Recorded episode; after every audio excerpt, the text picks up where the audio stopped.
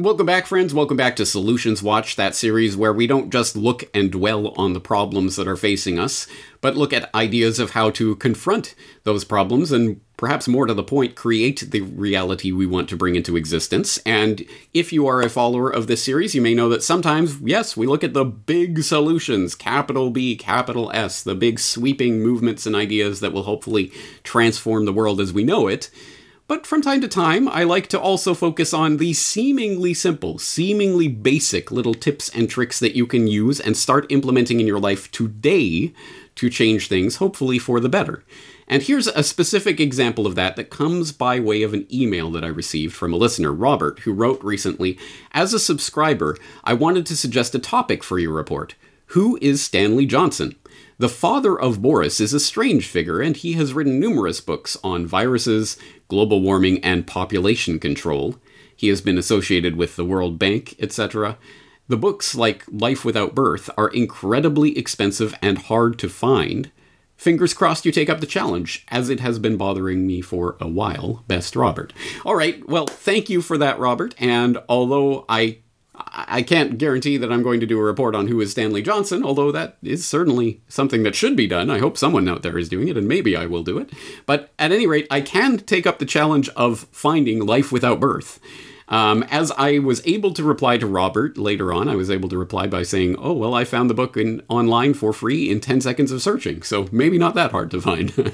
And I didn't mean that to come across flippantly or in any way to denigrate Robert. It's that there is a remarkable, incredible Library of Alexandria tool at your fingertips that most people probably don't even know exists. So let me open the kimono, my secret bag of research tricks that, shh, don't tell anybody. But I'm going to show you how, I'm not joking, literally find this incredibly rare book that Robert later replied to say, well, I could only find it on Abe Books, is that what it's called? The used bookseller for £600 or something like that. You don't have to shell out £600 for this book unless you really want the physical copy. You can find it online for free in, no joke, not an exaggeration, 10 seconds of searching. Want to try it? Let's go. Here we are on archive.org. You may have heard of it. If you haven't, here's a good chance for you to learn about it. Stanley Johnson, Life Without Birth. Helps if you spell birth correctly. Go.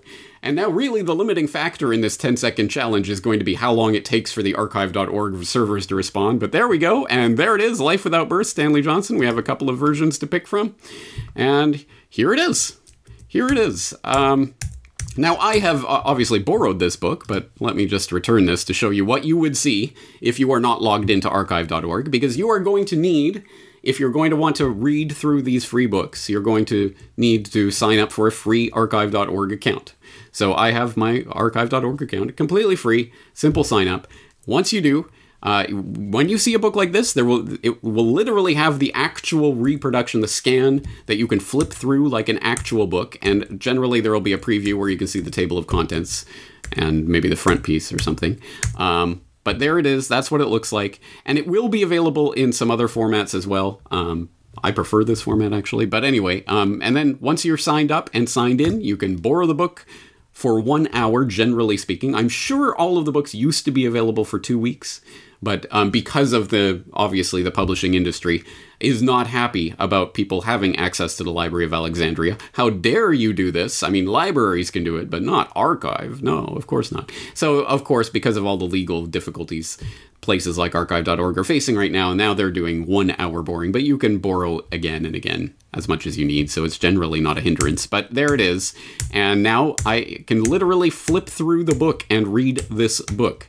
I have not yet done so, obviously. I've just sort of started flipping through it, but obviously maybe this really is an interesting little read, and yes, the father of the UK Prime Minister being an advocate for various population control and writing about viruses and global warming and the like, and being connected in with the World Bank and other such institutions. Obviously, there's something here that's worth reading, and you don't have to pay £600 for it. That's the main message of today. So, yes, I'm here today to tell you the Library of Alexandria is at your fingertips, waiting, ready to be read.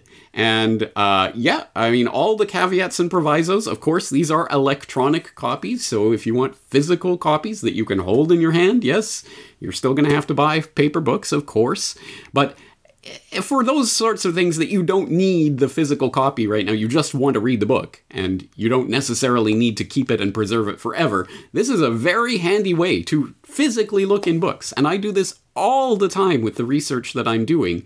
I'll see that there's a reference to some book somewhere, some obscure book that maybe I could find online for $200 and buy it and wait a couple of weeks and then get it and then look up that one sentence that I was looking for. But that doesn't seem like the best way of doing it. No, I'll just go to archive.org, type it in. 99 times out of 100 that the book is there. But honestly, I'm not sure I can think of an example of a time when I searched for a book that I couldn't find. I'm sure there are extremely rare and hard to find books from 150 years ago that you're not going to find on archive.org. But you might be surprised at what you can find on archive.org. I mean, just as one example of many, many, many, many that spring to mind, I just recently had an email from someone who was looking to purchase Tragedy and Hope and was wondering what edition to purchase. So I directed that person not only to where they can purchase the full edition, the 1,300 plus page edition as it has been faithfully reproduced from the original printing, but you can actually read the actual first printing of the book on archive.org. Again, completely for free, and you can read it this way if you want. If you don't want the physical copy, you can certainly do that. If you just want to look up a sentence or a word or a page, you can do that. I hope people have noticed. I hope my audience already knows this, because they will notice that in the show notes, whenever I talk about a book, 99 times out of 100, I will link up the archive.org version of the book, and hopefully generally to the exact page of the exact quote that I am referencing, so that you can go and read it in its actual copy here on the electronic page. And maybe this is personal taste, I suppose, but of all of the various electronic book formats and things that are out there and ways of reading books, I actually find this one most comfortable to read. Because it is, I like looking at the page as it actually exists, the scan of the page like this, and being able to flip through it like a book. Even on phones or tablets or small devices, I find this scrolls very easily and smoothly, and it looks nice, and it feels like you're reading a book. It's as close to the book reading experience as you can get. So I like that as well. And here it is. So I cannot stress enough how many books are at your fingertips for free reading and perusing. And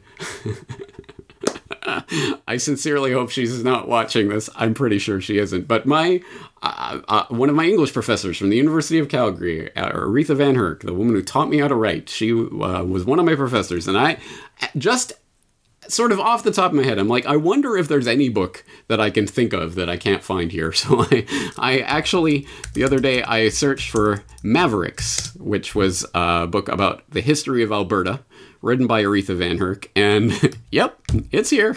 You can read it. I had a copy of this book 20 years ago in Canada. Obviously, I didn't take it with me to Japan, but here it is. And again, I can borrow it for free right here and read it online if need be.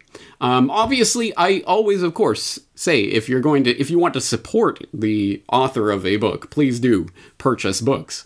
But if you just need access to a book or even just a specific reference within a book, I cannot stress how useful archive.org is for people who like to read, which I know is a dwindling percentage of the population, and researchers, which I know is always a minuscule percentage of the population. But if that is your thing and you don't know about archive.org, today is your lucky day. Here is your free pass to the Library of Alexandria. You can now read literally millions of books instantaneously.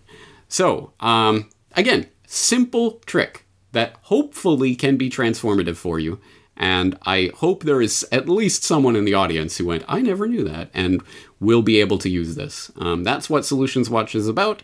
And I hope I saved someone out there £600 or some ungodly equivalent amount for some obscure book that they can now access instantaneously and for free. That's going to do it for this week. Next week, I hope to be back with another one of the capital B, capital S, big solution ideas, but I hope that these basic tips and tricks are useful as well. James Corbett, CorbettReport.com.